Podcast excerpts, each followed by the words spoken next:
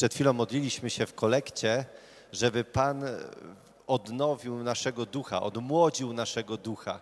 Czyli żeby Pan dał nam siłę do tego, żebyśmy nie byli przyzwyczajeni do wiary, żebyśmy nie byli przyzwyczajeni do tych wszystkich wydarzeń, które się dzieją w Kościele.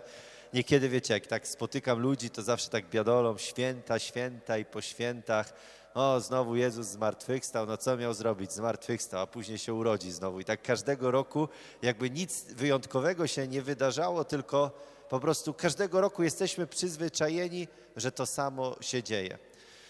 Fragmenty o zmartwychwstaniu Pana Jezusa są bardzo podobne do siebie. Jak zauważyliście, to co dzisiaj przed chwilą przeczytałem, jest praktycznie takie samo z tym, co było czytane w ubiegłym tygodniu. Różni się tylko tym, że w ubiegłym tygodniu Tomasz był tym, który nie wierzył i nie widział, a e, dzisiaj Pan Jezus wyjaśnia, że wszystko zrealizowało się, to co było u proroków, co było u Mojżesza i co o nim było napisane w Starym Testamencie.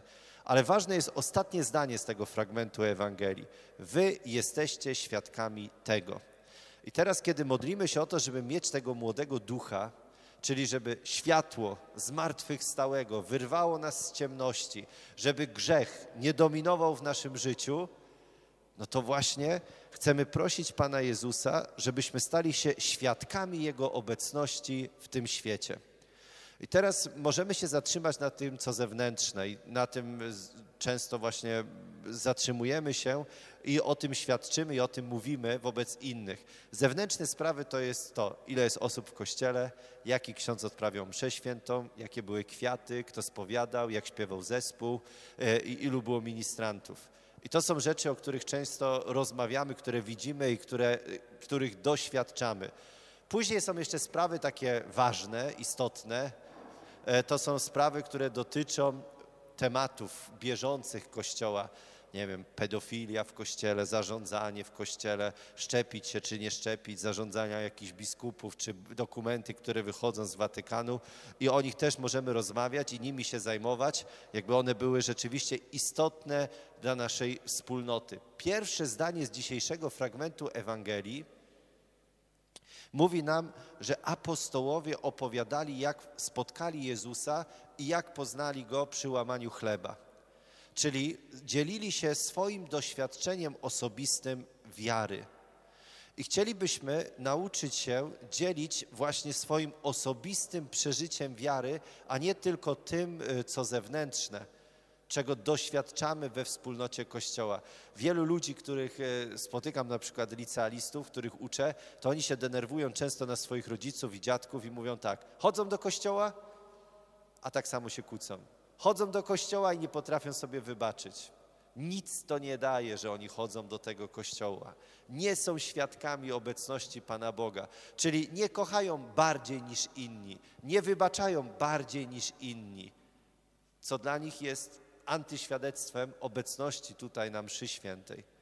My chcemy przekuwać to wszystko, co tutaj doświadczamy, właśnie odmładzać się tutaj każdej niedzieli, żeby przeżyć jakoś tydzień żeby wytrzymać ten tydzień właśnie w takim duchu świadectwa, w takim przymuszeniu do tego, że ja chcę żyć z innymi i chcę świadczyć przez moją miłość, przez moją codzienność, nie przez to, że ja będę cały czas nadawał o tym, co tam w kościele się dzieje, jakie są zasady, co powinien chrześcijanin, jakie są zasady moralne, tylko Jezus dzisiaj do mnie przemówił podczas modlitwy. On mi wybaczył moje grzechy. On dzieli na mnie chleb, karmi mnie, żebym miał siłę do tego, żebym żył. I teraz zobaczcie, kiedy my właśnie stajemy się świadkami obecności Pana Jezusa w tym świecie, no to możemy powiedzieć tak, proszę iść do spowiedzi świętej, proszę iść do kościoła, proszę się modlić.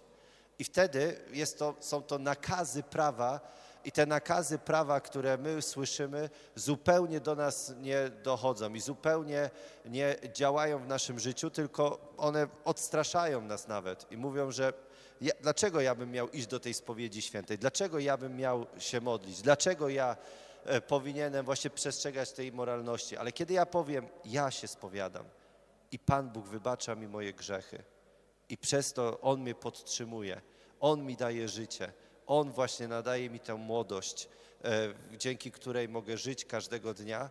Moje świadectwo staje się żywe. Ostatnie zdanie i pierwsze zdanie z dzisiejszego fragmentu Ewangelii jest dla nas bardzo motywujące. Rozmawiać o Jezusie i stawać się Jego świadkiem w tym świecie. On odmładza moje serce, On wyrywa mnie z moich ciemności i chcę, abym każdego dnia stawał się Jego świadkiem w tym świecie. I uwierzmy, że Pan Bóg daje nam dzisiaj wewnętrzne doświadczenie Jego obecności.